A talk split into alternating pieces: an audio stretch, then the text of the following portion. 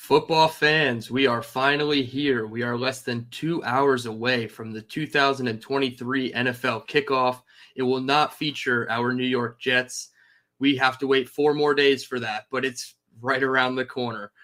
How are we doing tonight, Jets fans? Welcome to another edition of Jet Nation Live. We are your hosts, the three of us, Dylan Terman, Chris Schubert. The summer of Schubert continues. We roll into the fall and the return, no longer stuck in the south of France, Glenn Naughton. Chris, how we doing? Oh, round of applause, Glenn. Glenn's a real person. I haven't talked to Glenn in like weeks. I, I, don't. I didn't know if he was still doing stuff. Good to see you, Glenn. Yeah, fantastic to be back, fellas. Uh, was hoping to get back a little sooner, but uh, got hung up, had some car issues, and got stranded. push your car while, all the way back from France.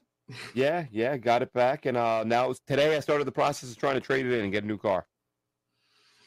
Well, that's how it goes, right? I uh, I was going down the mountain and we went up Mount Washington with my car and it said use low gear, give your, you know, brakes a cool down every yep. like mile to stop. And I'm like, nah, no, no, I don't, I don't trust that. And then I smell people going past me that aren't stopping. And I'm like, eh, yeah, I'm glad I used low gear and started stopping every mile like they said. So car troubles are never fun, especially when you're on vacation. Glad we have everybody back. Week one, we're here. It's, it's great. I feel like we talked about it offline this is the season we've been anticipating for as long as we can remember. It feels like this off season's been longer than most because of it. We've just every day we've poured our heart and soul into just waiting for the season that now we're here.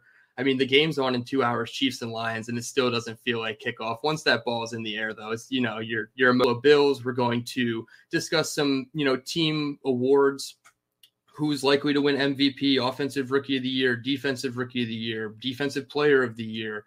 And then we'll go through some of the team awards, the team specific awards. I know that's a bit more open ended because they need to see the season happen, but we can talk about guys and who's, you know, won those awards in the past and who we think could win those this year.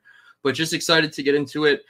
Week one, divisional game right out the gates. We're going to try something new here. Uh, season two of Jet Nation Live. This is our anniversary. Glenn and I started uh, YouTubing last year at this time, entering week one, going into the Ravens game. And I can say 365 days later, my outlook is much more positive on the entire season. I don't know about you, uh, Chris, you weren't here with us last year, but Glenn, just a, a 365 day scope where we were going into the Ravens game, where we are now.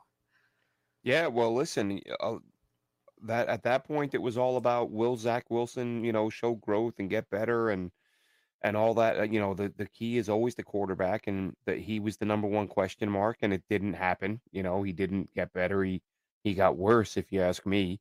Um, so yeah, but now it's like he's he's QB two. You hope if he plays it all this year, it's in relief during a blowout or a week, you know, final week of the season, he gets to start because they have a playoff spot locked up. But um, yeah, listen, the the D line last year was fantastic. You added Will McDonald to it. You added Aaron Rodgers.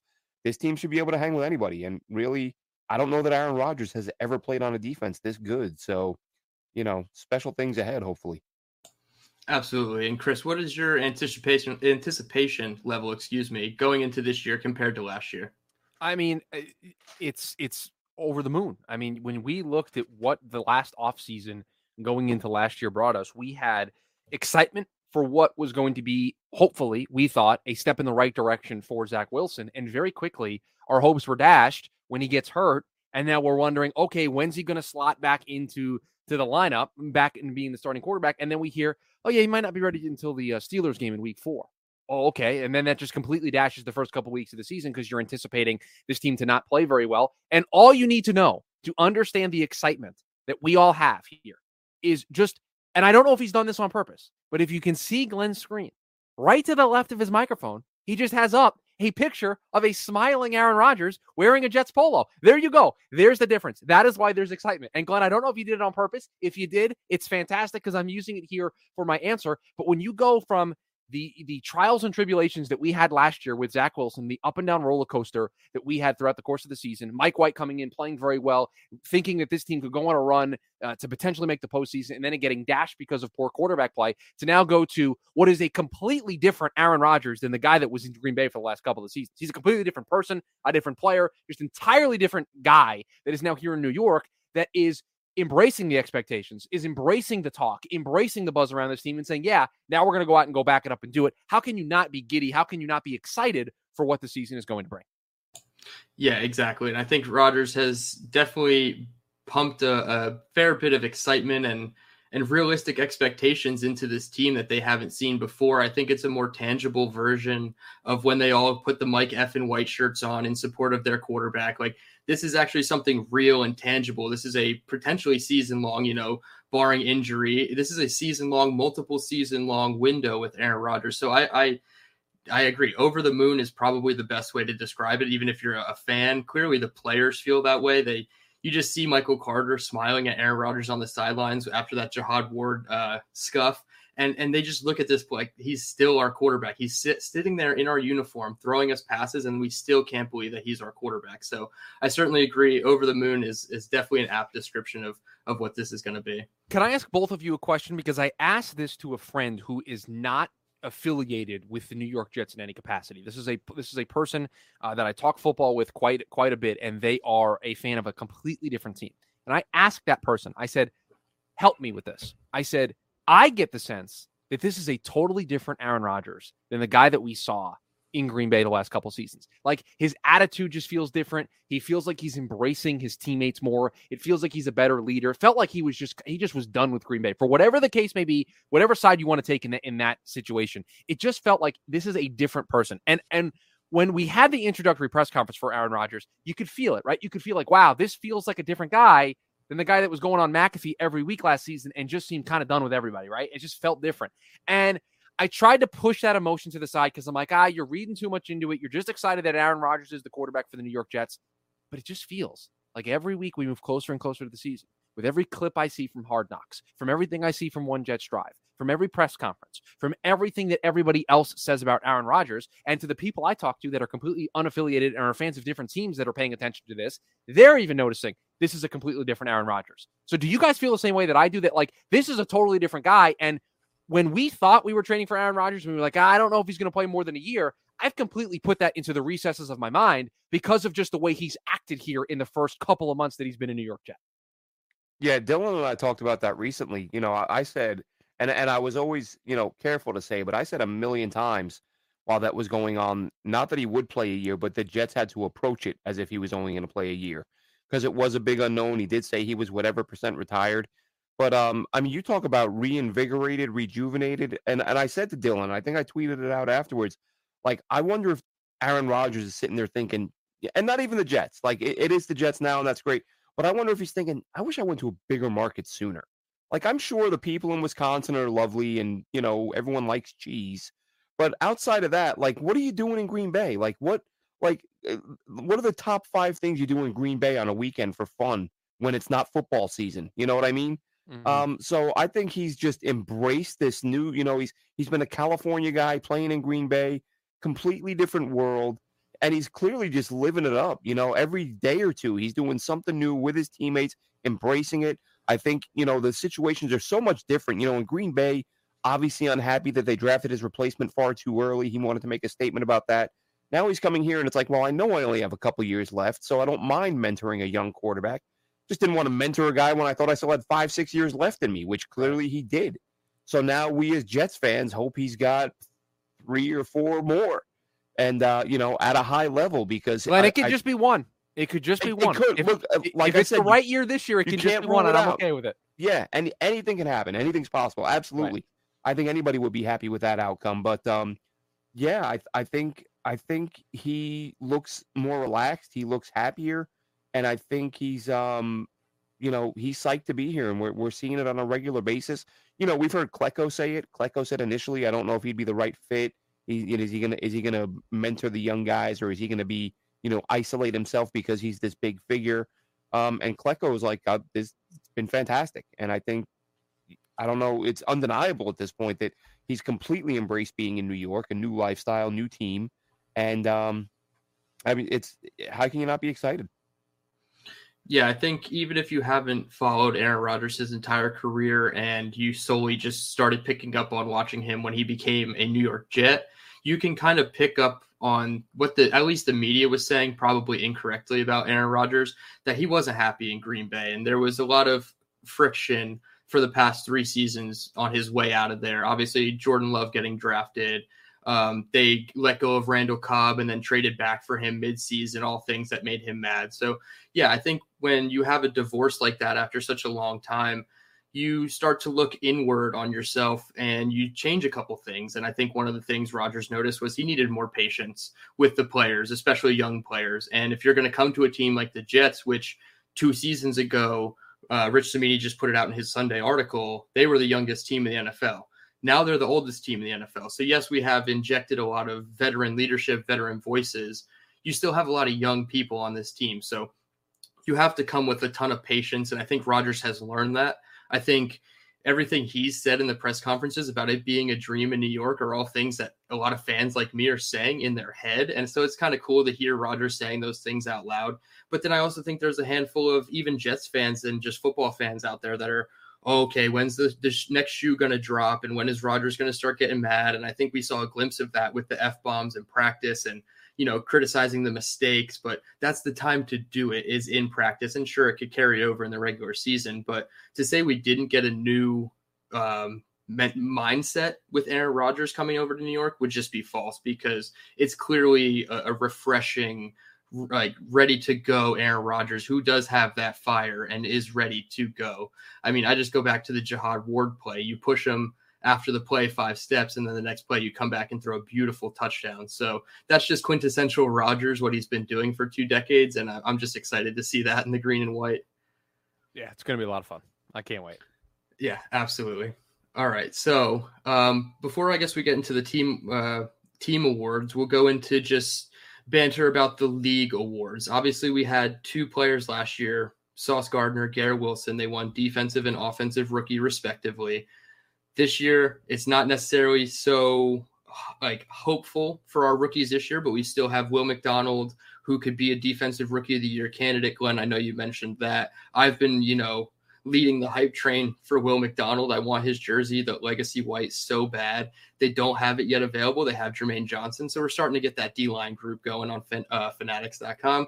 Get get that McDonald jersey because he could be defensive rookie of the year. Is there any of anybody else in the entire rookie class? We'll open it up offense, defense. We'll start with you, Chris.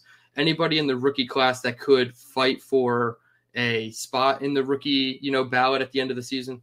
No, I, it's it's either Will McDonald or bust for the New York Jets, and that's okay, right? That that shows you where they're at in their process in terms of roster building. If you every single year have a bunch of candidates for offensive and defensive rookie of the year, it's probably because you're picking a lot and you're picking high up in the order, and you don't want that. You don't want to be the Houston Texans. You don't want to be uh, the the Jacksonville Jaguars there for a stretch where it felt like every year they had a candidate for one of these awards. It's okay to not have a candidate for one of these awards. You want to have candidates for those other awards: MVP, Offensive Player of the Year, Defensive Player of the Year. That's kind of where you want to see your team mature. But it's Will McDonald or bust. I think the two things that are going to work against him, though, if I was going to play the other side of this, are the rotation.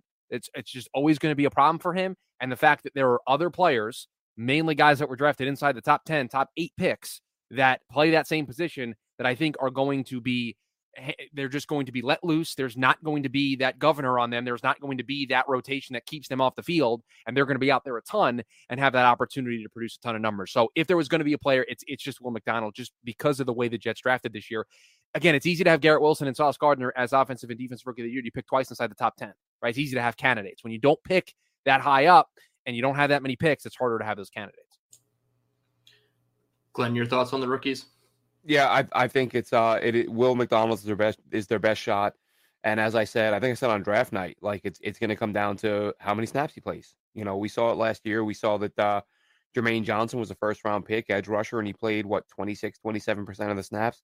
That's not going to be enough. You know, he, it, it could be a thing where, you know, they're going to have a lot of nationally televised games. And if he makes plays in those games, if he makes, you know, if, if you're getting sacks on the final drive, like those game clinching plays that kind of, you know that that sticks in people's minds and, and may give you a little bit of extra juice. But I think I think any hope of him winning it, he's got to get more playing time than a guy like Jermaine Johnson had last season. And um, we, you know, we're just gonna have to see what his snap count looks like. Can, can I can I veer us in a different direction real quick? Sure. I have not gotten a chance to talk to Glenn in a really long time, so I do want to bring this up. And we're talking about rookies, so it feels like the perfect opportunity for me to to hatch this out with my good friend Glenn. Do we want to have a, a, a, talk about the Israel Abanikanda pick now that they've added Dalvin Cook? Because you and I have not had a chance to discuss this together. And it, I mean, listen, uh, I didn't love going after Dalvin Cook. I thought price tag plus his desire to real his real desire to be in Miami and and having Abanikanda, I thought that this offense with Aaron Rodgers, you know, it's all this is going to be predicated on the healthy O line. But I felt like if this O line was healthy, they were they were good enough. You know, you didn't need Cook. Um, now that he's here, great. Hope he plays well. But uh, yeah, the Abana Abanikanda pick now looks. I mean, granted, it's a one year deal for Cook, so you know, for at least for this season, it it looks it makes the pick look that much worse. Well, and, and I love the pick and I and, and I didn't, and, the, and right. the reason why I didn't is because where I thought he was going to slot on the depth chart, and it made and the problem got made even worse. But I will say this to keep it back on the topic that we're talking about, I would feel very differently about the answer that I just gave about Will McDonald, and I would consider Israel Abanikanda if Dalvin Cook wasn't in this room. Yeah. Michael Carter didn't play that great last year. We talked about this. Breece Hall's coming off of a, uh, of a major knee injury, and so we don't know. We can sit here and we can take all the quotes and we can take everything at face value that he looks great when he's out there, but until he has game reps, remember he only played in six, seven games last year. So mm-hmm. there would have been an opportunity for me to sit up here and make that case. But guess what? Yeah. If Michael Carter doesn't play well, Dalvin Cook's going to get those touches. If Breece Hall doesn't play well, Dalvin Cook's going to get those touches.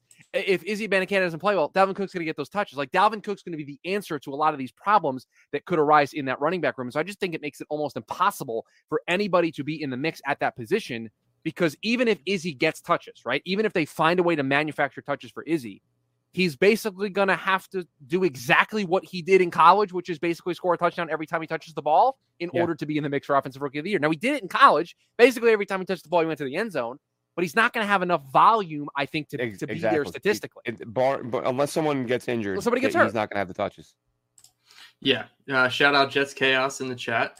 Um, yeah, I think as far as Izzy Abanikanda goes, once you signed Dalvin, it was really tough even with Bam on or off the roster for him to make it. And I think for the most part, Izzy's probably going to be uh, undressed, you know, in street clothes to start the season. Obviously, if an injury happens in the room, that's not going to be the case. But I felt like before Dalvin Cook entered the scenario, Izzy could have been better than Bam Knight in terms of how they use their running backs. And he What's, what's up, Chris? You be careful. Just don't be talking bad about Bam Knight just because he's gone now. No, no, no, no, I'm absolutely not. And we talked about how good he could be with the Lions. Shout out to Bam Knight and the Lions tonight. But uh, I do think just the way they wanted to use him, and that kind of goes with how they signed Dalvin Cook.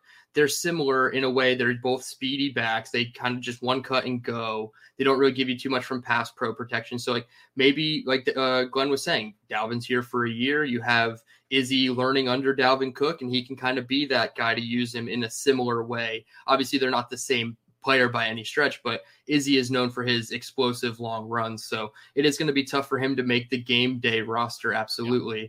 Um, but as far as Will McDonald was concerned, I thought he he does have a chance just based off if he gets high sack numbers. So he would really have to put up like Bryce Huff, you know, next gen stat numbers with his rotation usage, and then the sack production on top he'd of have, it. He'd have to close though. He's got to get there. You know, Bryce yes, doesn't get exactly. home very often.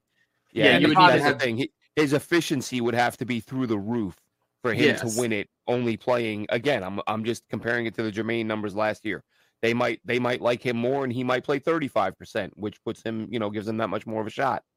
Exactly. Right. You need to but have you're also going to have Tyree Wilson and Will Anderson Jr. on the field almost double probably the amount of time that he's right. on the field and probably going to be able to put up double the amount of production. That's the problem. That's the uphill battle that Will faces. Yeah. He might he might be able to do everything we're talking about with the stat with the snaps that he gets and be extremely efficient and be extremely productive, but it's not going to be enough in comparison to everybody else at that position like Lukas Van Ness in Green Bay, for example. Mm-hmm. I mean, mm-hmm. that's just another guy that I think is just going to get more snaps than mm-hmm. Will will, and that's just going to be the issue. It's just going to be same thing we talked about with Izzy. It's going to be a snaps problem. Yeah, you seriously have to have like 12 and a half, 13 and a half sacks with like an extremely low usage compared to your counterparts to in order to get the defensive rookie right. this year. And obviously offensive rookie is going to be tough for any of the Jets guys. One, they weren't drafted high enough, and two, you yeah. have three quarterbacks and Bijan Robinson in the top 10. So, like, that's and just Jahmyr not going to happen. Yeah, I was just going to say, Jahmyr Gibbs probably the better candidate than Bijan Robinson. I know that's probably a bit that's of a hot true. Take, no, yeah, Jahmyr Gibbs absolutely. potentially the more productive. I'll go out and say on a limb, I think Jahmyr Gibbs will be the more productive player in year one than Bijan Robinson. Yeah, I don't, I don't even think that's much of a hot take, to be honest. I love Jahmyr Gibbs' game. And like they said, they can use him in the pass game. They don't really have a defined role for him. They're just going to put him all over the place, similar to like Cordarrelle Patterson, I guess, being that joker. I may or may not have a couple of player props on Jahmyr Gibbs tonight. Uh, just saying. I Oh, may or may hey, not just have a I've, couple. I've, I haven't, I don't do fantasy football anymore. I've drafted Mhm. teams the last couple of years, like literally on opening day because I'm so bored. Okay. But because the Jets actually have good players now, I've drafted a bunch of teams, and Jahmyr Gibbs on every one of them. Yeah, I have him in a couple teams. It's just you, you got to have him. I think he's going to be incredible. Yeah, he, he's really a special talent.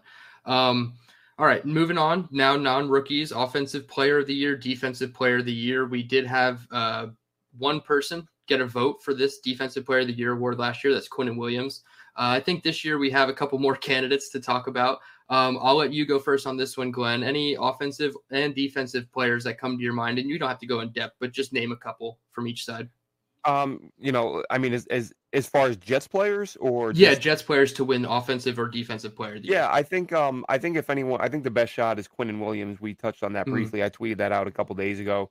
Um, I think he's gonna have a monster year. I think as much as teams are gonna want to double him, if these edge guys are as good as we hope, then they're gonna have a hard time doubling him, doubling him as often as they would like.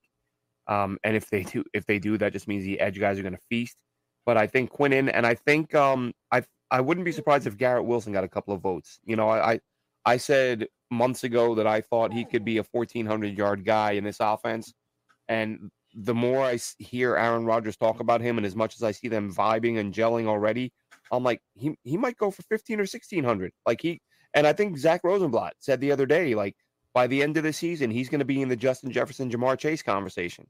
Um, and that's those are lofty expectations. But like I said, I I said 1400 before we saw how well they were playing together. So I'm already looking at it thinking 1500 plus isn't out of the question. And I think 1500 plus maybe gets you a vote or two. Absolutely. Chris? Uh, yeah, I, I, I have a point I want to make about Q here in a second for defensive player of the year, but I'll throw Sauce's name in the mix as well. This is a guy that is the defending, uh, or he can't defend it, but he's the reigning Right. defensive rookie of the year. This is a guy that got some votes, albeit not high up there, but got votes for the defensive player of the year as a rookie. And if he continues to be the shutdown corner that he was last year, if he plays exactly the same, and now he's got two years of a sample size, even though they people only evaluate, they're only supposed to evaluate on the year in front of them. They're going to look at it and say this guy's done this for two seasons, he's going to deserve a vote. But I will give you the case because I do a thing with my friends every year where we pick every team uh, to make the playoffs. In each conference, we pick the team that's going to finish with the worst record, and we pick all the awards. I had to do the awards. I wrote Quinnen Williams' name down for the Defensive Player of the Year. Here's why I will tell you that that is the case. That award, those awards in particular, MVP, Offensive Player of the Year, Defensive Player of the Year, you have to be buzzworthy.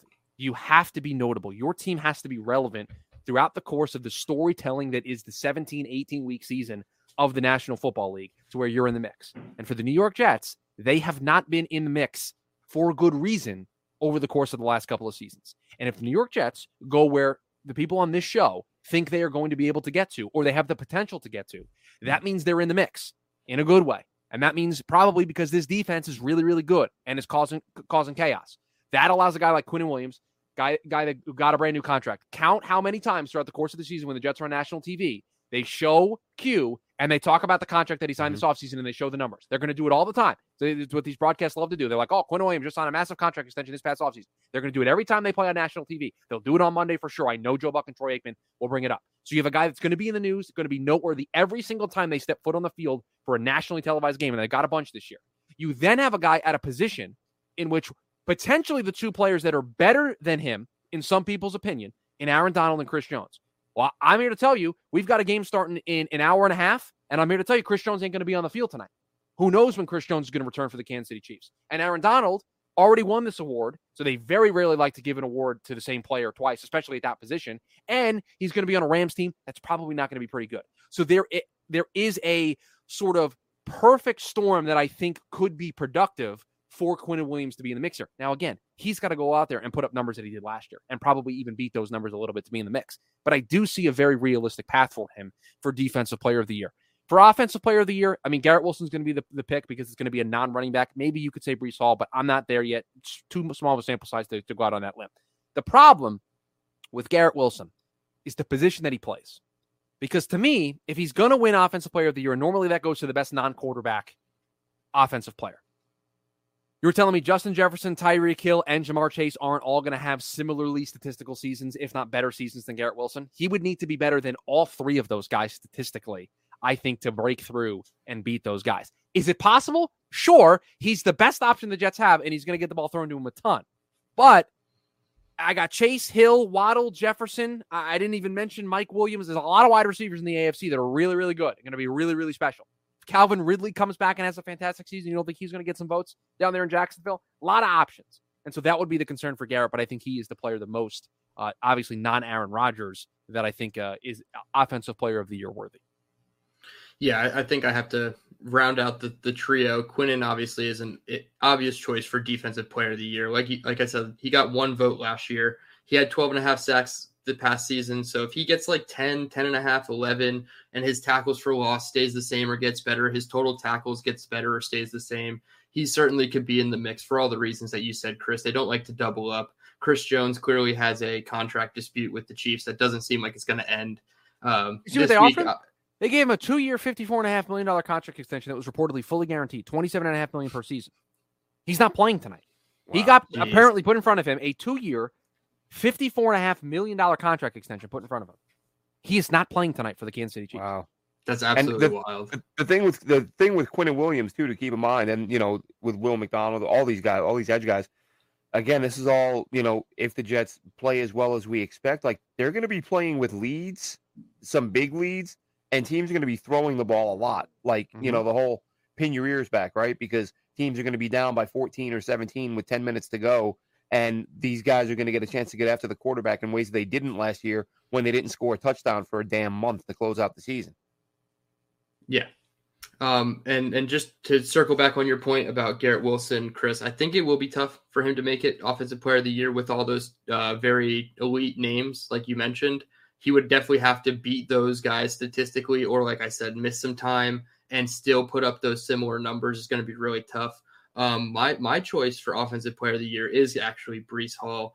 Uh, more so because I think he's going to be fresh, not used in the first half of the season. So he will miss a lot of those primetime games where a lot of eyes will be on him. But if he's strong in like November, December, January football, and you get a healthy Breece who's like, you know, averaging, you know, 100, 110 scrimmage yards a game for the last 10 weeks of the season or something like that, I totally see, you know, like a Brock Purdy surge last year, voters just liking the late guy who comes on. And Breece Hall's obviously, you know, established for what he did last year, but to come back and just have that late season push for him uh, would be great. And then defensive player of the year, I, I want to throw DJ Reed's name in the ring. I think he's deserved. He's our cornerback 1B, really, to Sauce Gardner. I don't even want to, you know, tarnish his name and call him a cornerback two because he's clearly like the best one in the NFL. So I think if if they don't test Sauce, they obviously the Giants got a little ballsy with Jalin Hyatt burning Sauce twice in that Giants game.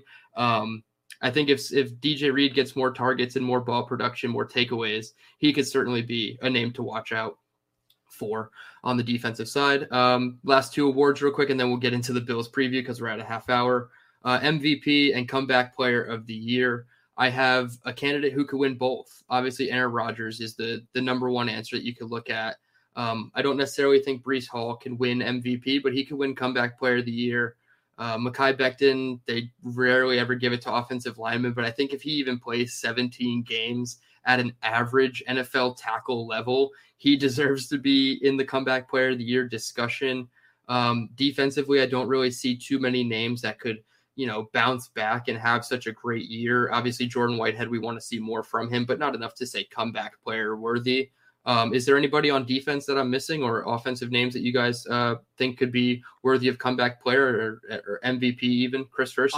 I'll throw a name in for for comeback player of the year, um, and, and, it's along the lines of the Mekhi Becton thing. Voters would never vote this way, right? The people who get the ballots that vote this way would never do this. But if I, if we're doing this, this exercise, and I'm telling you how I would vote, if Alijah Vera-Tucker comes back and he's the player that he was for the New York Jets ahead of time, I don't know how you don't have the same conversation about him that you have about Mekhi Becton. I mean, this dude was the MVP of the New York Jets offense throughout the first six or seven weeks of the season. Oh, I'll play left tackle this week. Oh, you need me to play right guard this week? Okay, great. Got, I got to play left guard today or right tackle. Got it. No problem. Guy can play everywhere on the offensive line. And he comes back from this injury. And if he still is doing that and playing at an elite level, uh, I think you have to make uh, a, a consideration for him here. I'll throw something at you, Dylan. There's another award here that you have not brought up that we could have a candidate for. Uh oh. If the New York Jets win high double digits, I'm talking 11, 12, maybe 13 games, you don't think the media driven hype train that is going to be the New York Jets isn't going to get Robert Saleh some votes for coach of the year? Or how about executive of the executive year? of the year for Joe Douglas? Aaron Rodgers. Right. Yeah, the, the- both of those guys are going to be on the short list if this team Even wins 12 or 13 games. No, you guys are absolutely right. I, I'm glad that you called me out on that. Um, I wasn't even going to touch on that when we get into the coaching later, but that's a good point. Robert Saleh should and Joe Douglas both deserve. If we're going to tear them down for every you know questionable or bad thing they've done in the past four years, we need to start giving them them flat their flowers if things start producing. So absolutely, those guys are in in the in the the running for sure. Yeah, and Jets Chaos makes a comment here, and I was going to mention this with with Becton as far as comeback player. I think I think he would have an even better shot than AVT because you know Mhm. I think the fact of the matter is whether it's fans, voters, like everybody loves a good highlight reel. And Mhm. there are not many players in the NFL that can put together yeah. a highlight reel like Mekhi Becton can Yeah. for an offense. Like how many offensive linemen do you see on your Twitter feed where you're like, oh, I gotta watch this. But when it's Becton, you're like, oh, what'd he do? What'd he do? And you you know, you just watch him toss dudes. And he does. I've uh, to me, I think Becton and Trent Williams are the only two guys you see that just treat 300 pound human beings like they're like a sack of potatoes. And if Becton, as you said, Dylan, stay on the damn. I think if he plays 14 plus games and he does enough of that, he gets it once or twice a week. He takes a defender off his feet and launches him into the bench. I think he gets into that conversation because you can. It, it's going to be weekly baldy breakdown viral highlight film of Mekhi Becton. Whereas, you know, I've I had this conversation with somebody earlier today. I think if you take into consideration durability, versatility, like AVT's the better player. But just in terms of pure raw physical talent, Becton's the better player. And if he stays on the field, it's been such a big story that he's missed two full seasons. I think he's got a really good shot at comeback player again if he stays on the field. Yeah, I think uh, whenever you see a, a video of an offensive lineman on social media, it's usually him getting embarrassed by the defensive lineman. Rarely ever the case with Mekhi Becton. It's usually like, oh, wow, let's go check in and see who's getting pancaked by Highway 77. And I think it's just going to be mutually beneficial for both him and AVT side by side together, just creating the biggest rush lanes you can for for Breece and, and Dalvin and Michael Carter. So I think those are all great names. Um, obviously, we're all in agreement. MVP is really just a Rodgers thing because it's it's a quarterback only award. It seems for the past few years. Um, before we uh, get into the actual meat and potatoes of the Jets preview, what's up, Marcos in the chat? We do. Um, I did. There it is. He actually just put it right in the, the chat. He read my mind. What's your prediction? I didn't want to uh, go talk about the Bills and predict that game without doing an entire season prediction. We're just going to keep this one short. Just give me your record. You don't have to tell me how they got there. Uh, you can tell me if they make the playoffs or not. Wink, wink. And uh, we'll go from there. I'll start first. I think 11 and 6 is where I started when the schedule came out. I've talked myself into, you know, 12, 13 wins just really gone gung ho and even said 14 wins if everything hits stride. But I come back to 11 and six every time. And I feel like that's just kind of a balanced approach. I think we end up second in the division. So we make the playoffs as, you know, a sixth or seventh seed, not necessarily getting to host a, a home playoff game per se. So we at least make it to the dance. Glenn, how about you? Undefeated, 20 and 0, perfect season. Hang the banner now, right? That's right. we'll be, that's we'll right. be playing 12 the first game of the year next year. 12 and 5. 12 and 5, and they're going to the Super Bowl. Hell yeah. Chris, what This- do you I got? hate I hate that you guys did this this way. I, and I know you did it on purpose because we talked about this in the pre-show. How But I said. I said, I, I said that that was my prediction. Yep. I have the Go New ahead, York Chris, what Football do you Jets. think? Yeah, I have the New York Football Jets going ten and seven, and I have them missing the playoffs. I- I'm sorry. I, I I apologize to everybody out there. I don't want this to be true, but there there are a couple of things that I, I think get me to this place.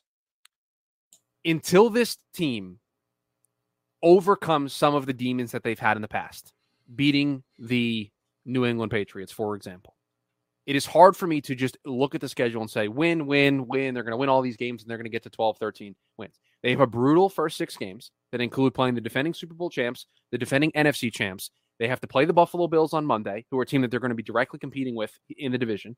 And that's just a couple of the games that they have. They also have Denver. And don't think both of those teams aren't going to be adrenaline filled for that football game. That game is going to be a lot closer than people think it's going to be. I have the Jets winning that game, but that game is going to have emotion. It's going to have energy. It's going to have all the stuff. And then, oh, by the way, the other game in there is you have to play the Dallas Cowboys, who everybody thinks could be a threat to the Philadelphia Eagles uh, in the NFC East. So, with that being said, the first six weeks are tough. The second half of the schedule is is more advantageous for them. They've got some teams that I think they can beat. I think they can go on the road and beat the Raiders in Vegas. They've got a lot of, uh, I think, opportunity in the second half to make up for a slow start. But I just look at this and – until I see them beat New England, until I see them handle Buffalo and handle Miami and show that they're going to be able to compete with these teams. And I got to see how they look like against the Kansas City Chiefs. I can't just be start giving out victories. I thought I was generous. I think they could get to 12 or 13. I'm not saying that that I don't think it's possible. It is. There are a bunch of games in the schedule I could easily flip. But if I was being realistic and being reasonable, I have them at 10 and 7. And I don't think 10 and 7 wins the division. I think 10 and 7 is going to have them probably behind and probably tied with either the Bills or the Dolphins. I have the Dolphins winning the division. And at 10 and 7, guys, you've got the Steelers, Bengals, Ravens, and Browns in the AFC North that are going to be in the mix. You've got the Chiefs and the Chargers that are going to be in the mix. You've got, I just think there's a lot of teams that could potentially be there and be at 10 or 11 wins, and it's going to come down to tiebreakers. And so, just for me, I don't have them getting there uh, on the tiebreakers. I have them just missing out. I think it's going to be chaotic. Um, but to me, and I said this in the pre show, I, I will say it here. If this team is four and two or five and one going into the bye week, they play this first six game stretch four and two, five and one. Take everything I just said, rip it up. It does. It, it, it my prediction is completely null and void at that point. If they go through this stretch that includes all these good teams at four and two and five and one, then they are a different team than I think they are right now. But it's going to take some time to gel. You, I just don't think we can expect them to walk in on Monday and just club the Bills and all uh, the new era begins and there's going to be no ups and downs. I just I have a tough time with that. Ten and seven, they don't make the playoffs. I'm I'm really glad that you circled back and said your prediction record again because I feel like everybody only heard doesn't make the playoffs. Yeah, I know. I know immediately I know. Yeah. started, you know, calling you a hater. But I think if you followed everything that we talked about during the entire summer of Schubert with our ranking series, we both came to the Jets as the third best uh, ranking roster rankings in the division. Obviously, we can tweak a couple things now with you know two months of you know evidence behind it, but. Sure it's this is pretty par for the course for everything that you've been saying this season. Ten and seven is not a a bad season by any stretch. I mean, I, most Jets fans would kill for double digit wins, but that might not get it done in such a strong conference and division. Just so we're clear, right? Just so everybody understands, I I, I use playoffpredictors.com to do the Jets schedule. I have the Jets going eight and three post by. That's how much I think the first six games of the season matters for this team.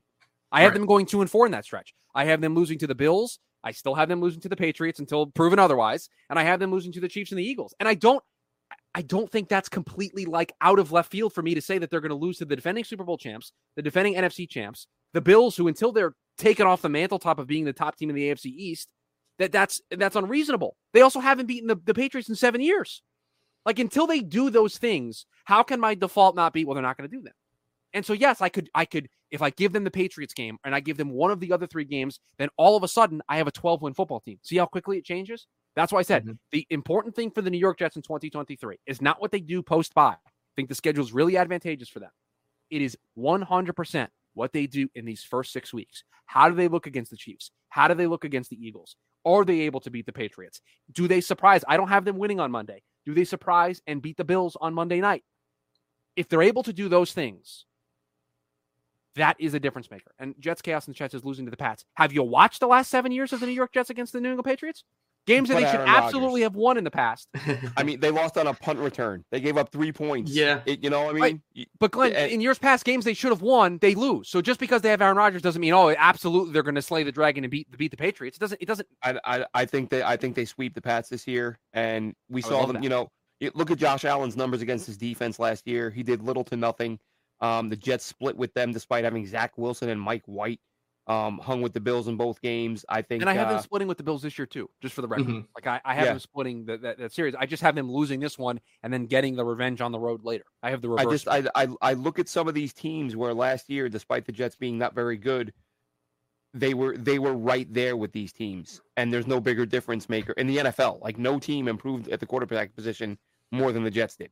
You went from arguably I, the worst quarterback in the NFL to a top eight quarterback, um, and I think that's I think that's good for ten points a game. And you give them ten points in those games, that you know we'll see. I'm not I'm not saying you're crazy. I'm not saying you know we're, we're two wins apart on our prediction. Right. That's yeah. and, and that's I can a, that's a missed field goal and a recovered fumble. You know what I mean? That and I can very easily see how you get there. There were just games that I wasn't willing to give that you gave. And also, by the way, I just want to make it clear I have the Jets winning the all important road game in week eight against the New York Giants.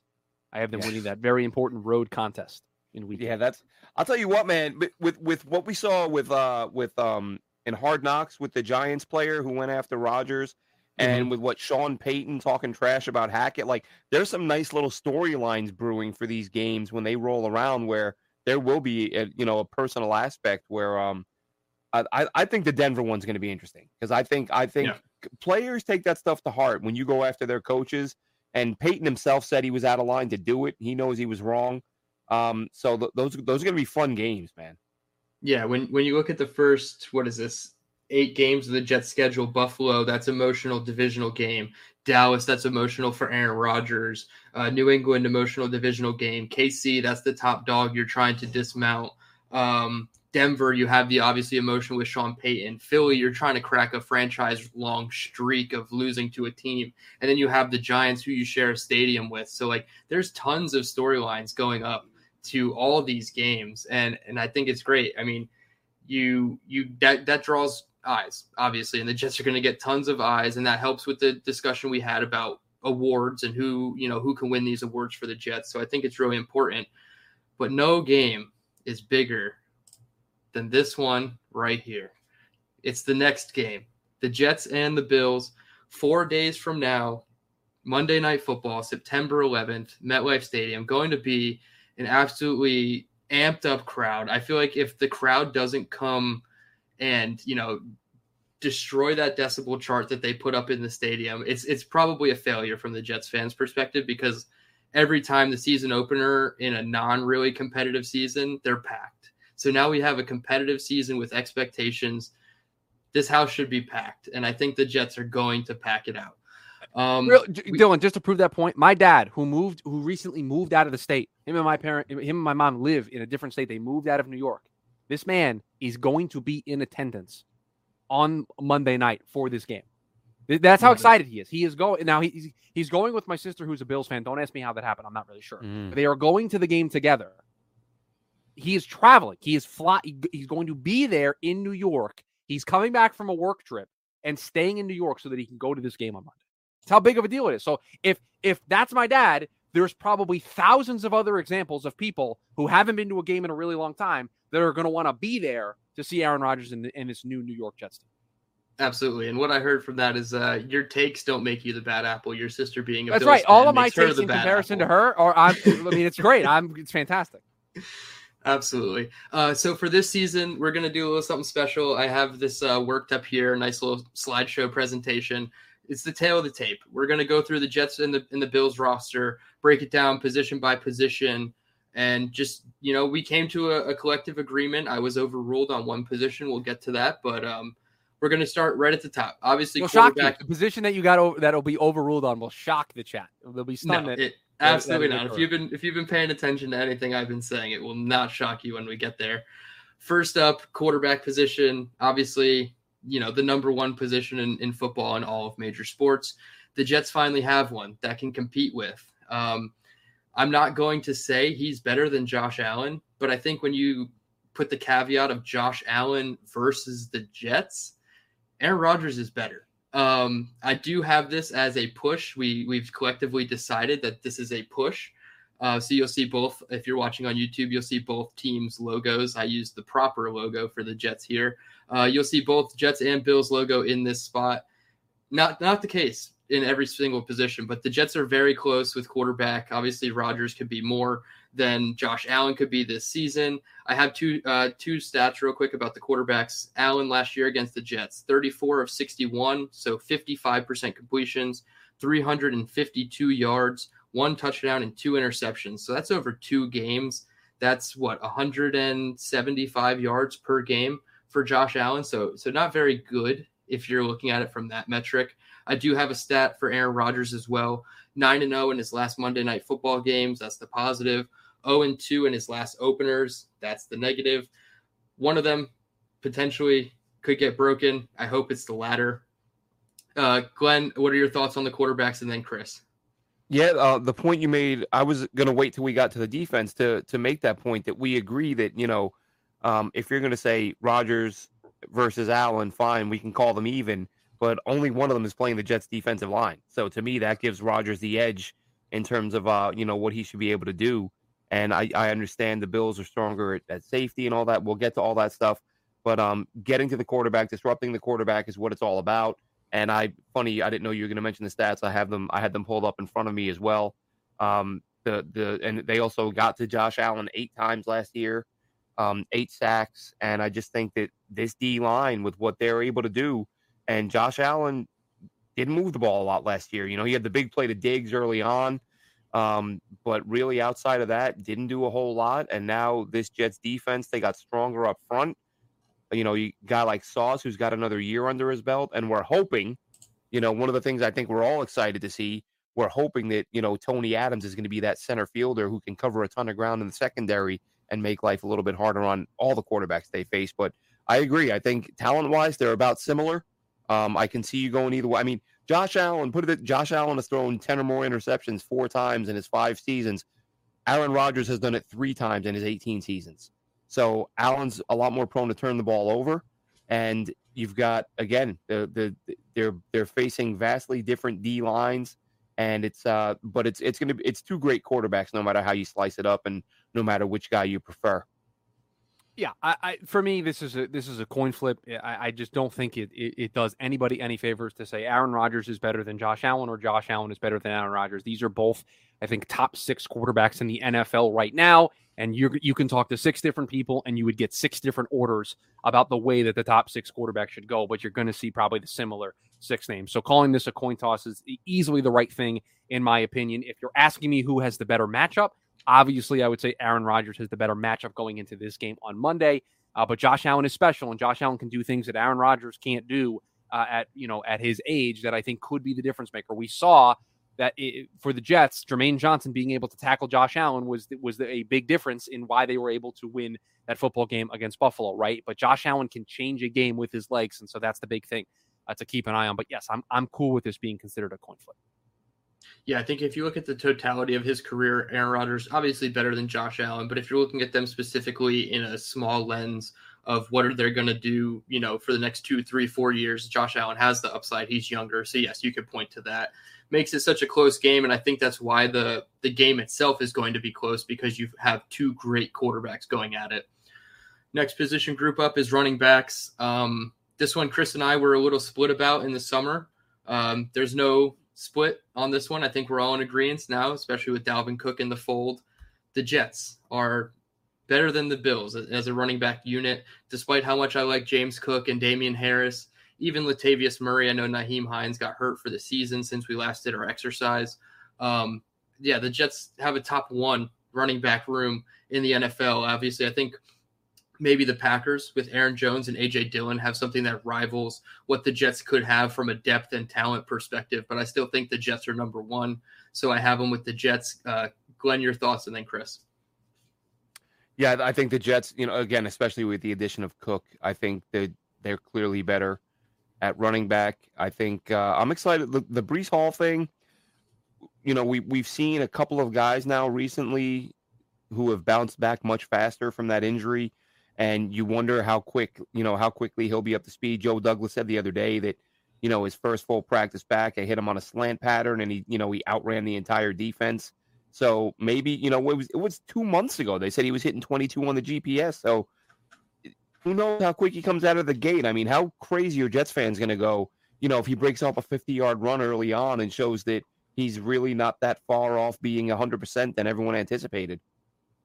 If Breece Hall's 75% of the player that he was last year, if Dalvin Cook is 75% of the player that he was last year, I still think both of those versions of those players are better than what the Bills have to offer right now. James Cook was not very good in his rookie season. Damien Harris and Latavius Murray are nice veteran depth options that give you something different but that's what they are. They're veteran depth options. If the if the if the Buffalo Bills have to turn to them to do the heavy lifting, that's bad news for the Buffalo Bills. This is not a team who has a very decent running game outside of the guy wearing number 17. That's their running game. He is their running game. He is what they do offensively. So if we were talking about running backs in the running game, The big difference is the Bills have a guy at quarterback that can move, and they're going to utilize him in those areas. And the Jets need to be very mindful of that, and they were the two times that they played them last season. So that's the big thing here. Josh Allen is a bigger impact on the running game than James Cook, Damien Harris, or Latavius Murray are.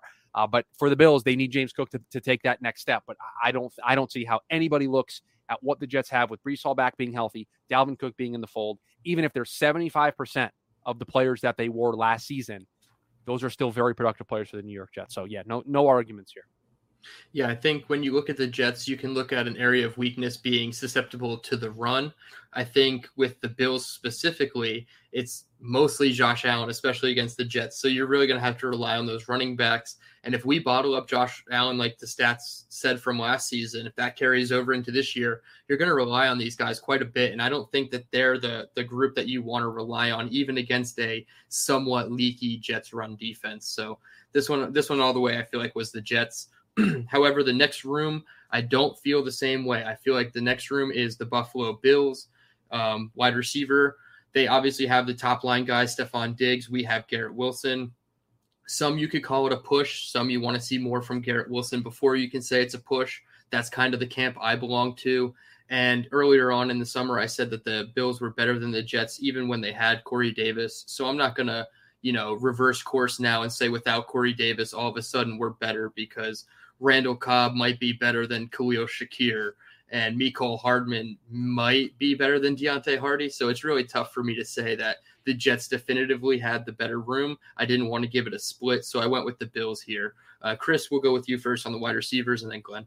Yeah, I see it very similarly to the way that you see it. I think the bottom two guys for both groups, Mecole Hardman and Randall Cobb, Deonte Harty and Khalil Shakir, I think they're both washes, right? I just think you just look at them and you say these guys, these four players, they just wash each other out. Gabe Davis and Allen Lazard, I think it's close. I'd give the edge to Gabe Davis. I know he didn't have that breakout season that people were expecting of him a year ago, but I think he's a more reliable, true wide receiver too than Allen Lazard is. If I was ranking wide receiver twos in the National Football League, I think I would take the skill set of Gabe Davis over Allen Lazard. And listen, I'm sorry, I love 17 but Stefon Diggs has done it longer and has done it at a higher level for longer than Garrett Wilson does. If you just told me uh, you have you have to have a guy to win a game, I still I'm still taking Stefon Diggs right now over Garrett Wilson until there's a big enough sample size. So you add all that up, and that's why this room gets the edge. Now it's not a insurmountable edge that the Jets can't overcome. It's close. Right. Garrett Wilson is still talented enough to put up similar numbers to that Stefon Diggs can do uh, in a football game, and so the Jets are fine. But there are two there are two positions on this screen right here that will be, I think, if we are going if we look back in a couple months from now and the Jets don't meet our expectations, or they hit the prediction that I say and they're 10 and 7 and they miss the playoffs, or they they peter out early in the playoffs. We're going to look back, I think, at two positions that will have been the the things that went for the New York Jets. I think it's the depth in this room specifically, and I think it's another group that we're going to be talking about maybe towards the end of your chart there being the two positions that could hinder this team the most in 2023. And so I think what you're going to see is you're going to see a lot of the times that we do this, the other team's going to have the better wide receiver room. And there are going to be times that that, that, that team has the better offensive line group. Those are the two areas that concern me for the New York Jets. Yeah, I, th- I think as far as giving the Bills the edge, I have no issue with that. Um, but as Chris said, it's it's not a huge gap, and I think the X factor out of everybody on the list, I think is really, and, and for the season, especially early on, is Mecole Hardman. Yeah. Because this, mm-hmm. I think, is going to be the first. I think the Jets are going to give him his first real chance to be more than a gadget guy. I think that with his speed and Aaron Rodgers' ability to throw with anticipation and accuracy, I think Hardman could be a guy who, even if he doesn't rack up a ton of targets because of his, you know, because of his explosiveness, he could be one of those guys, you know, three catches, 80 yards, and a big touchdown you know, that type of receiver where he doesn't see a ton of targets, but when he does get them, he can make them count. So I think he's the X factor. Um, I would, like I said, no issue with saying the Bills have the edge, but I would be not one bit surprised if the Jets receivers were actually, you know, on in this game ended up being the more productive group. Yeah, I know. I think this might sound a little bit silly, but if Mecole Hardman caught that play action over route from Zach Wilson, I feel like my outlook going into the season would be a lot different about him because then it's like, okay, he's turning the corner and he's not making those same drop mistakes that he had in Kansas City. But this is part of becoming a developed wide receiver and a full wide receiver, and that's what they want to do with him. So, yeah, he's certainly the X factor. You don't want to rely on Randall Cobb too too much. So, hopefully, Hardman does turn that corner and start becoming a more uh, well-rounded player. Next, uh, we're going to continue with the Bills having the edge. That's the tight end group. This one I feel like is really close to a push as well. If you want to look at, you know, the experience of Conklin and Uzomah, that's fine. I still don't think either one of them singularly is better than Dawson Knox. Um, you could say the two veterans is better than Knox and a rookie in Kincaid. However, when you see the early returns on what Kincaid is doing and just the projections for what he can do this season, I had to give the slight edge to the Bills. Just more of a a known commodity with Dawson Knox. And that's not to say the tight ends are going to be bad. Uh, Chris and I talked about it. He's a little bit higher on the tight ends than I am, but I still think that these guys are top 15, top 20 players on the Jets roster. So tight ends are def- definitely going to be part of the offense for the Jets, but the Bills, I had to give the the slight advantage. Glenn, your thoughts, and then Chris. Um, yeah, I would have a big question mark here. I mean, mm-hmm. give it to the Bills, fine. I, you know, Knox is a good player. I love Kincaid. You know, he was one of our guys to watch during the uh the college season when we did our weekly um, you know, picked our weekly players. So really like both those guys. I think Uzomah is, you know, has more value in the locker room than he does on the field. Um, the big thing to me is, you know, we Jeremy Ruckert was one of those very inexperienced guys who was basically kept in bubble wrap all preseason so it's kind of like, what's the plan with him? Like, I, I see him starting by the end of the season, but is he starting by week six? By by week one, does he do we surprise and see him start tomorrow?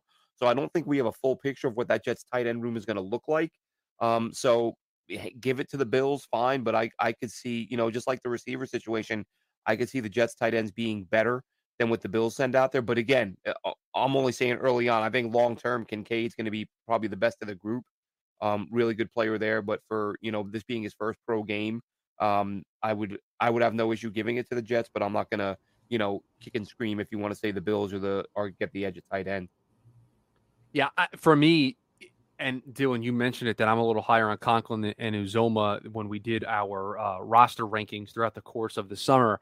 I will say this though: the reason why I was higher on those two guys is I thought this is the way you bridge the gap from the lack of depth you have in the wide receiver room. This is how you have a more well-rounded passing game is you're able to get Tyler Conklin and CJ Uzomah a little bit more utilized. You find different ways to get them on the field. Maybe they don't have their hand in the dirt and maybe they're offset from the line a little bit, but they're they're kind of in that slot kind of area that we see some of the bigger tight ends get used uh, in today's game. I think that's where they emerge a little bit. But I will tell you, Dawson Knox, don't sleep on this guy. I think this is a top 10 tight end uh, in the league. This guy is very, very talented. He's a very big difference maker. And I will tell you, if there is a matchup that I would point to that is a disaster, in my opinion, for the New York Jets on this game on Monday, it is how their linebackers are going to match up against Dawson Knox and Dalton Kincaid. I do not know if they are going to be able to stay with Dawson Knox and Dalton Kincaid from athletic perspective. And so if there is something that could be the downfall of this team, it is being able to take those two players out of the equation. Because if you can't, if you just put all your attention on trying to, to wipe away Stefon Diggs and you've got CJ Mosley and Quincy Williams trying to battle with Dawson Knox and Dalton Kincaid, that might be very bad for the New York Jets. So if I was listing matchups that I think don't favor the New York Jets, and I think that uh, the, the, Bills are going to capitalize on, it's this one in particular with Dawson Knox and Dalton Kincaid, because I think they're going to go to a lot of 12. I think they're going to have both tight ends on the field as much as they can. And so I think that spells trouble for the Jets on Monday. I was just about to say, I think both teams could run a not an excessive amount, but an, an amount of 12 personnel that not many people are accustomed to seeing, especially from the Jets. Utilizing I think both teams will. I think I think both pay. teams. I think both yep. teams. I, it, it, might be, and I don't know where they where they finished last year, so this might be maybe just pulling something out of thin air. I wouldn't be surprised if both of these teams are in, are in top 10, um, 12 personnel usage by the end of the season with the way their their rooms are made up. I mean, if Gabe Davis goes down for for the Bills, you got Khalil Shakir, Deonte Hart. I mean, I'd rather just run 12 and have Knox and Kincaid and have one of them kind of out wide and try to find a way to use them in that regard. Same thing for the Jets. If Lazard or Hardman go down, like I think they'll just put another tight end on the field. So I think by the time the season's over, you're going to see these two teams towards the higher end of the list in, in 12 personnel usage. Yeah, I certainly agree. And and the defensive player I circle when you're talking about defending these tight ends is Quincy Williams because he has the speed to cover these guys, you know, sideline to sideline. Does he have the coverage ability to stay with them though? Is the that's problem. The and yeah, I think that that's going to be the the question that they the Bills want to answer first and foremost is can we attack Quincy with the tight ends? Can we attack Tony Adams with the tight ends? So th- those are going to be the two guys that come into question for me there. And you mentioned right. it, Chris. I, th- I, think it's going to be a theme all year. I think the Jets' biggest issue is going to be covering tight ends and backs out of the backfield with their linebackers. Yep. yep. Absolutely. Which is why maybe it should have been a priority. And maybe there was somebody I don't know who that person would have been, but maybe there was somebody that was constantly reminding this team that they should have maybe drafted a linebacker or signed a linebacker and free. I don't know who that person might have been, but maybe there maybe there was somebody who was doing it. Daiyan Henley. Don't don't you shouldn't have brought him up because I'm angry now because I was thinking about him. and, and him and Ivan Pace Jr. Don't get me started with two, oh, yeah. linebackers that this Crazy. team could have that would solve this problem. Absolutely crazy.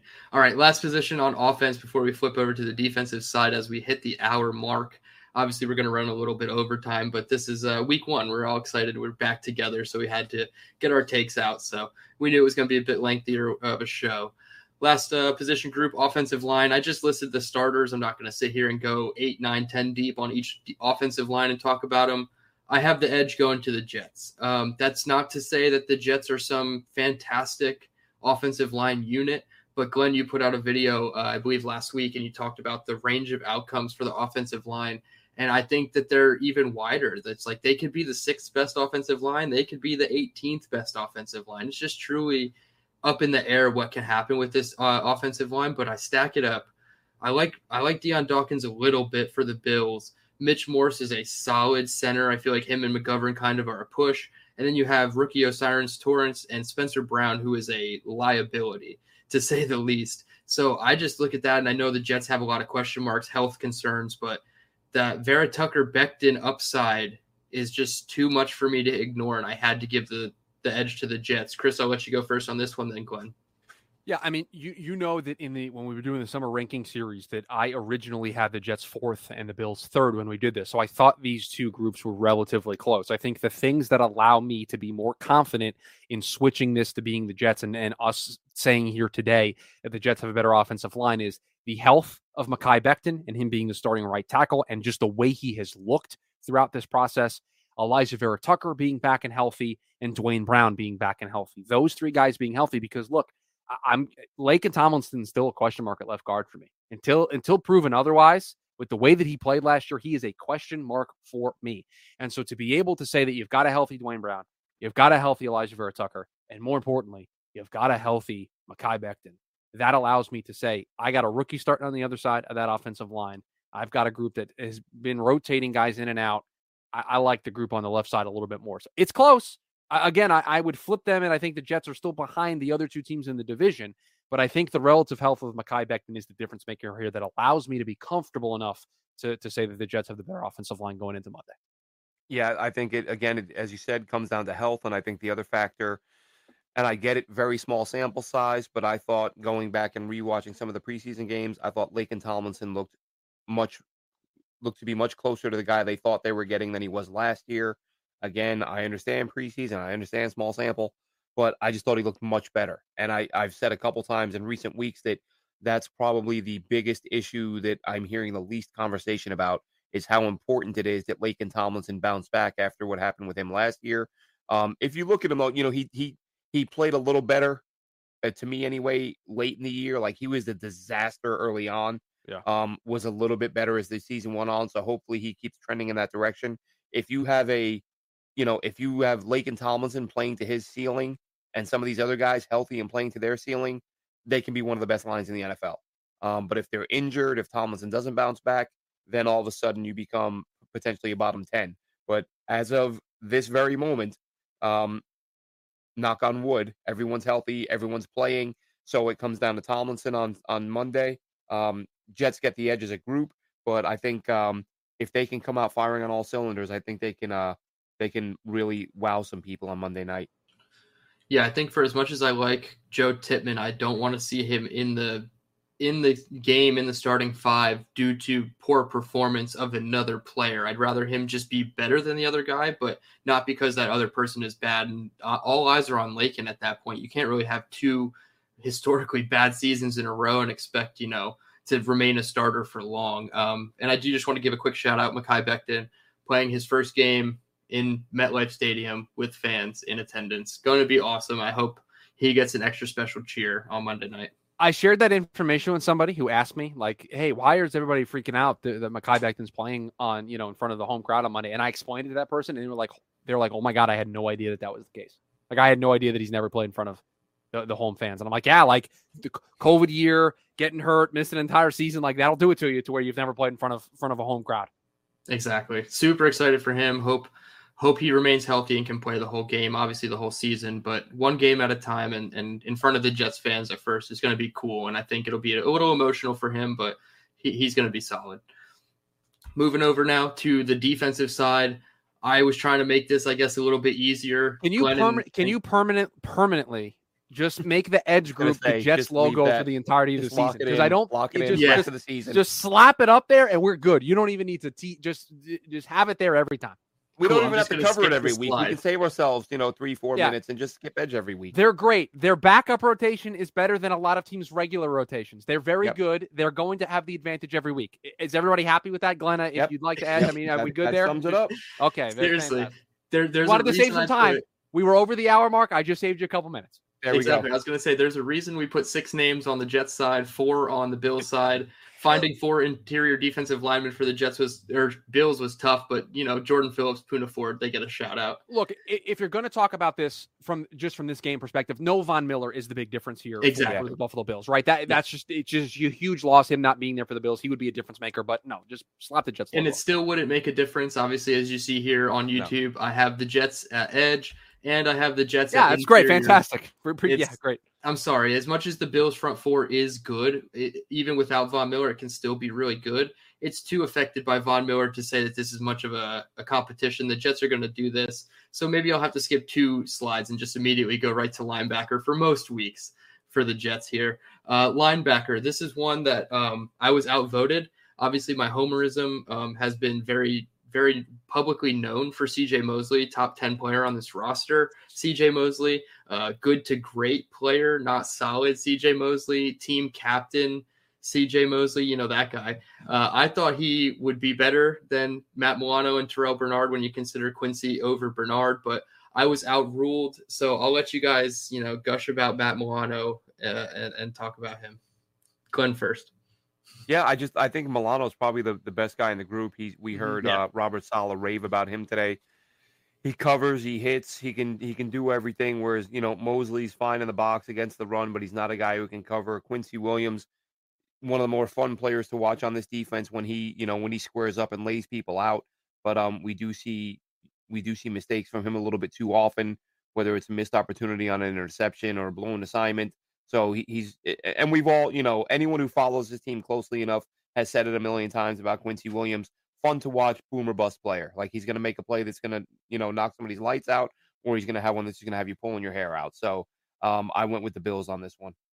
Yeah, consistency is the problem with Quincy Williams. He's boomer bust. Uh, when when it's booming, it's great. It's fantastic. And uh, the picture that you picked is, of course, of him doing the celebration that everyone sees him do every time he makes a big play. But mm-hmm. the problem is the consistency. And if he can fix that consistency, then I think this will change. I think we will have weeks where we say the Jets have the better linebacking group.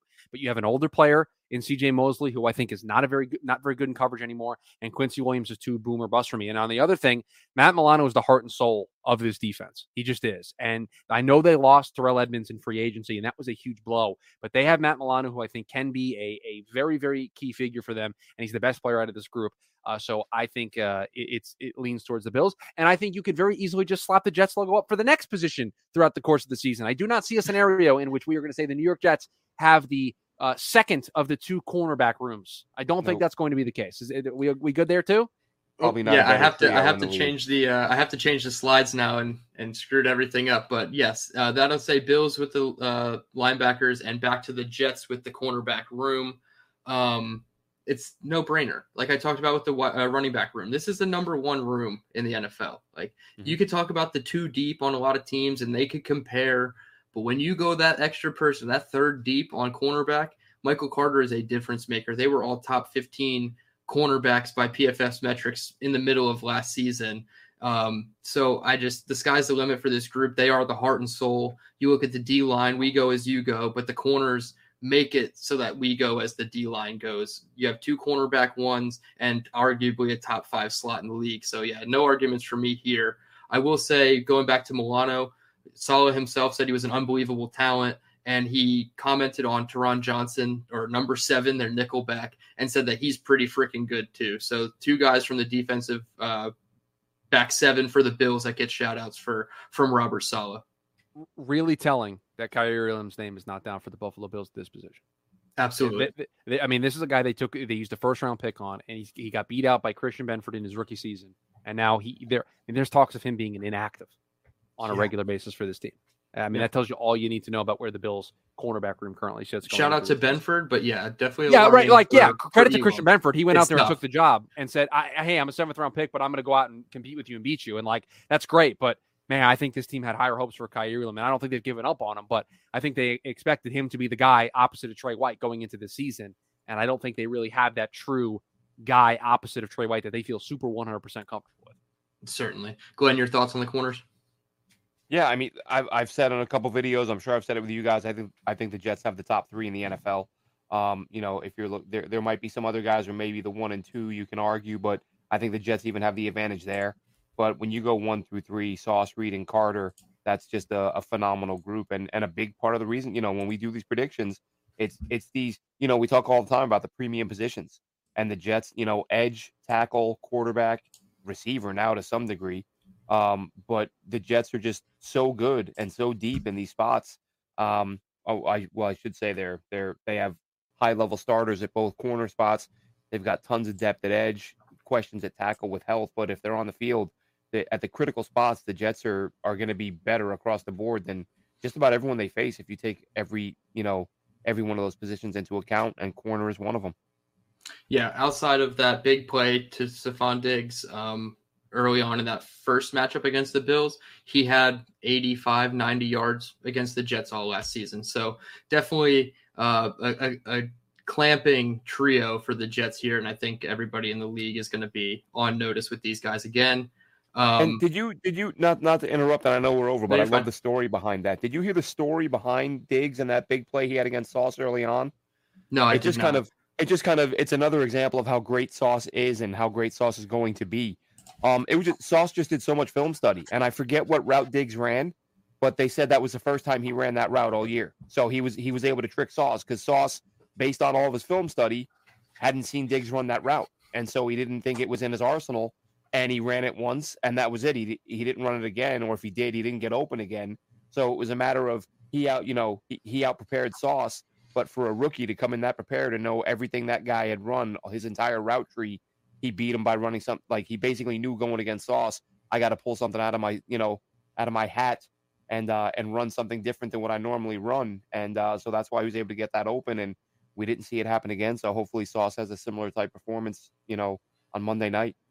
Yeah, if I remember correctly, it was a double move, like an out and up or something like that. And he he got in Sauce's face, and Sauce was just like, "All right, yeah, you know what? You got me. Right. You showed me something I hadn't seen before, but the other 59 minutes of that game were pretty yeah. hellacious for uh, Stefon Diggs. He was not very yep. happy, and and we've seen that before.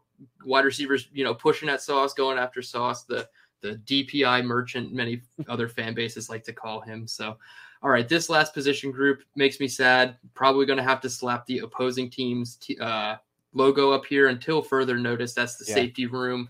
Obviously, when you look at the Bills specifically, this is a very high safety room in the NFL, not just the division or the conference, yeah, the NFL. one of the best.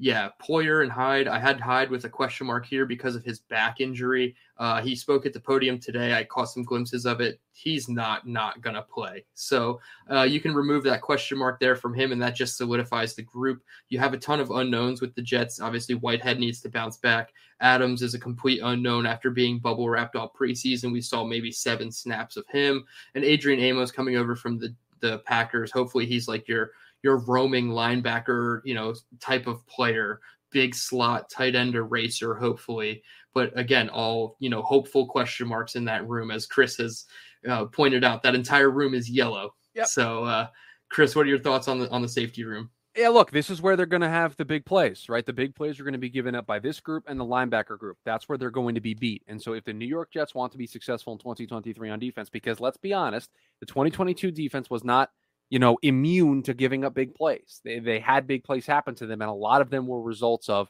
linebackers not being able to cover in space. Looking at the you, Lions game, and the safeties missing plays over the top, right? Those are the two areas. And so, for me, those are the two areas we gave to the Bills because I think they're the two areas that are the weakest on this Jets defense and on a weekly basis. When they have matchups like this, I think you're going to see if they if the opposing team's got a quarterback that's capable enough. Josh Allen's going to target these safeties. He's going to target these tight ends. They're going to try to get the running backs involved in the passing game. They're going to try to utilize their tight ends. Like it is going to be a, a chess match for Robert Saleh and this defense. And hopefully they've got enough tools and, and tricks and, and things in their wheelhouse that they'll be able to match up. I don't think so. I'm not trying to give away my prediction too much ahead of time, but th- those are the areas that this New York Jets team need to focus on. Yeah, absolutely. Like I said before with the tight ends, they're going to attack Tony Adams, Quincy Williams. They're going to attack those guys first. And if they can, you know, gain any type of yardage on those guys, they're going to continue to to push the, the pressure onto those guys. And Tony Adams is somebody who's going to have a lot on his plate, being the best and one of the only you know free ranging safeties on this roster. Obviously, you have Ashtyn Davis who could fill in in a, a backup capacity at free safety, but outside of Tony Adams, you don't really have somebody who can who can do that.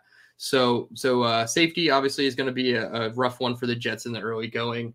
Drums, thank you. Hit those like buttons. Appreciate that. The last two categories we have here, we'll group them together. Uh, special teams. I think this is a push. Uh, I love Greg Zuerlein. Uh, Thomas what? Morstead is the you love you love Greg Zuerlein? It's the first oh, time yeah, I've ever heard this. Absolutely first, love Greg I, I just never heard it before. Breaking news, put it on the bottom ticker. I'm a fan. Um, Thomas Morstead, second biggest roster upgrade from a one to one perspective when you look at it. Aaron Rodgers is number one, Thomas Morstead is number two, and Thomas Hennessy, longest uh, tenured New York Jet. Maccagnan knew something when picking the guy that can do the long snapping. Looking over at the Bills, Tyler Bass, he's pretty uh, clutch from from deep, especially in his young career. Sam Martin's just a veteran punter who's been, you know, kind kind of the Thomas Morstead adjacent in a way. And then Reid Ferguson, you can't say anything bad about long snapper in the AFC East. I feel like they're kind of slept on. The entire AFC East has good long snappers. So that's a push to me. Any arguments there from you guys?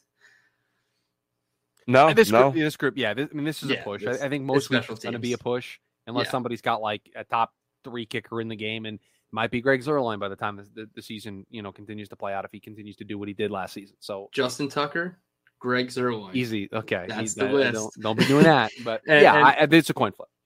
Uh, the last one here. Um, I'm not going to wear green colored colored glasses. Excuse me. Um, this is the model of consistency in the AFC East. Obviously, the Patriots for 20 years with their winning culture and Tom Brady and Bill Belichick. But when you look at the roster and the scheme continuity and how well these players play together within the scheme, the Bills and that coaching staff has to get the nod. Obviously, Robert Saleh still has his um, shortcomings as an in-game coach. Chris, you, you can highlight that a little bit, but we still have the unknown of Nathaniel Hackett and Jeff Ulbrich. I mean – he says the F word a lot on Hard Knocks, and he's you know a, a, pretty good motivator of men. But I just I don't necessarily think he moves the needle specifically for me. So I had to go Sean McDermott, and even though they don't have a defensive coordinator, Ken Dorsey as offensive coordinator. Glenn, your thoughts, and Chris, your thoughts before we start uh, wrapping up. Yeah, I mean, I agree. I don't I don't see any reason to to have Saleh over McDermott. I love Saleh, love his philosophy, love the way he treats his players, and and listen, some of the things he's done, he's he's still a young coach in terms of you know he doesn't have a ton of experience, and some of the mistakes we've seen him make, you hope that he learns and and improves on those. So it's not even knocking the guy. You could even just say McDermott's McDermott's the more experienced guy. He's had a chance to do more, and he has done more. So he's the better coach. You know, Robert Saleh. Hopefully he gets there at some point, and uh, hell, hopefully he gets there this year. Robert Saleh entering his third year as a head coach in the National Football League. That is not a big sample size in comparison to some of the other coaches that are currently coaching in this league. Nathaniel Hackett, as an offensive mind, is very creative. There's a reason why Aaron Rodgers wanted him here. But when you look around Nathaniel Hackett's career as a play caller, as the primary play caller, doesn't have a ton of overwhelming success. These are things that are big question marks. The defense at times gave up big plays in the second half of last season, and we know Robert Saleh is not the one calling plays on defense. That's Jeff Ulbrich. So when I look at this this coaching staff, there are questions, there are hurdles that they need to overcome for me. And listen, Sean McDermott has had the Bills in the playoffs. He's had them competing for AFC championships. He's had them seconds away from being in the Super Bowl. Robert Saleh has not coached in a playoff game as a head coach of the New York Jets. There's the difference. That's what you need. Sean McDermott's got big game experience. He knows how to weather the storm. Robert Saleh coaching in Monday Night Football in his in his third season as a head coach, starting the season. I think he's going to have his team ready to go. He's going to be a leader. But these are things that until you experience them, you don't have anything to draw on. Sean McDermott's got plenty to draw on. So for me, it's really easy to say that the Bills have the coaching advantage. And honestly, guys, I think throughout the course of the season, until there's a big enough sample size to where I feel there's been a noticeable change in the way this coaching staff operates, I think the Jets are going to lose that battle most weeks anyway. Yeah, and, and then when you look at the entire tale of the tape, um, the Bills have four position groups definitively over the Jets. The Jets have five position groups definitively over the Bills. We have a couple splits at quarterback and special teams, but then it will come down to coaching, which is the Bills, and that would be their fifth definitive. So does that that fourth element of coaching come into play here? Week one, you've had all these months to prepare. Obviously, the Bills, like I said, they're the, they're consistent. They've done this before with the same team, the same roster for the most part, and are they going to be more prepared than the Jets are in week one? That's going to be the thing. I hope nobody overreacts either way, good or bad. Like if we win, we're going to the Super Bowl. If we lose, Aaron Rodgers was the worst, you know, trade ever, and Joe Douglas should be fired immediately. I think the truth is going to lie somewhere in the middle, regardless of the the outcome of this game. Very quickly, my prediction: the Jets, twenty-one to twenty. I think we're going to come in there on September 11th, defend the home turf. It's going to come down to who makes the last play, who has the ball last. But I think the Jets do come out 21 20 uh, they come out victorious, start the season 1 0 with a two game uh, advantage over the Bills. Glenn, what's your prediction for the game then, Chris? I think um, I think we saw the Jets defense do a very very good job against Josh Allen twice last year. As I said, I think they there's no reason they won't do that again, having added more firepower to the D line. Um, with you know the secondary, with you know with Sauce being a year, you know, uh, having a year of experience under his belt. I'm I'm hoping that the the safety play will be improved. Yes, there are questions at linebacker, um, you know, and their ability to cover, but I think the the combination, you know, of course, the Jets. No one on this roster has been here since they were in their last playoff game, but I think here, you know, they've all heard the talk enough about how they haven't been to the playoffs in a decade. They're opening at home. They're fired up with Aaron Rodgers. They've shown they can keep Josh Allen and the Bills offense in check. I think the Jets come out fired up. I think they win this one a lot easier than a lot of people think. I'm going to say 31 17 Jets.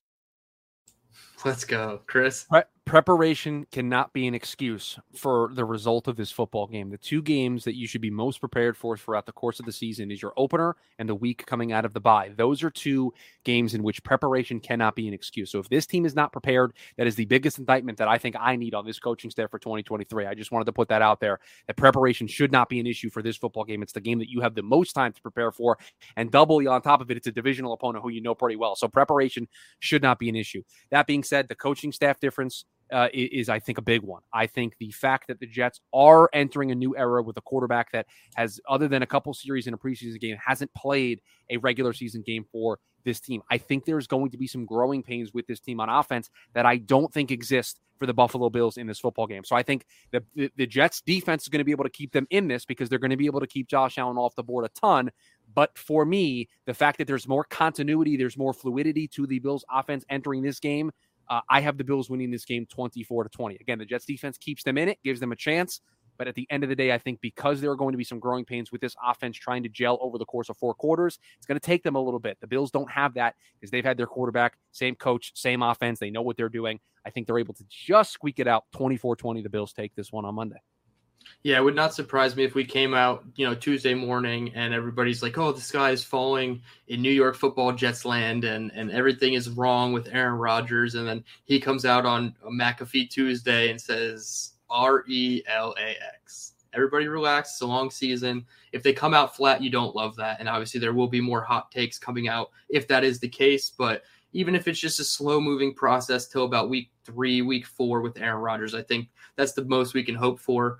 Obviously, barring injury, you want everybody to stay healthy. Um, so we're we're pretty split here, two to one. Glenn, you have a bigger advantage for the Jets. I have it being a close game, and Chris, you have a slight loss for the Jets. That'll be interesting to see moving forward each week how close we are with our predictions. Um, for the, for this one, we're going to wrap it up here at the hour and a half mark. Uh, glad to have everybody back. Hopefully, this three person panel isn't going away too much in the regular season. We'll, we'll, hopefully have Chris more often than not, and Glenn and I will be back on our regular spot, six thirty every Thursday. Obviously, if there's a game that the Jets are involved in, we won't do it. We'll rearrange. I don't think they have another Thursday. But you can follow Glenn on X. I got it right the first time, Chris. Follow Glenn on X at JN Radio underscore Glenn. That's Glenn with two N's. Follow his draft account at Jets Picks. That's already booming. We're a week and a half into college football land, and Glenn has more prospects than I've already written down in my database. I'm so far behind. Glenn Drake Maye Drake Maye greater than sign Caleb Williams. I just wanted to get that quick little hot take while I have you. Listen, I uh, I go back and forth, man. I you know I I, I tweeted a couple weeks ago, you know Caleb Williams clear cut, blah blah blah. But I thought no, I'm I'm getting caught up in the hype machine a little bit. Like Drake Maye, that dude's can play. I think they're both gonna be very good. Yes, but I think I think all of the it Caleb Williams is the guy hands down. I think that's premature. I yes, think that I um I I think Drake Maye and listen, we got to do some draft shows because this is such a deep quarterback class. There is so a lot I of mean, guys. There's guys, Michael Penix, Jordan Travis. Yep. I mean, there's guys all over the place. I was just going to say there's that surprise third candidate that nobody's really talking about just yet who can jump from that day three range all the way up to top 10, top 15. It happens every single year. I think and it'll be Sanders now. Yeah, exactly. I He's think probably the leader be, in the clubhouse for that. Yeah. Yeah. I think it'll be Williams or Maye at the end of the day. But yeah, you can't just open and close the discussion with those two and definitively stamp that. So be on the lookout for all the prospect content coming at Jets Picks from Glenn. Follow me on X at D Terriman, and you can follow Chris Schubert at Chris Schubert underscore. We greatly appreciate everybody's uh, viewership tonight, everybody's live chats. We'll be back again. Um, Glenn, you'll have your recap of the game shortly following, whether it's Monday night or Tuesday morning, whenever you get some sleep. Um, and uh, we'll be back next Thursday. Everybody have a great week. Let's go, Jets.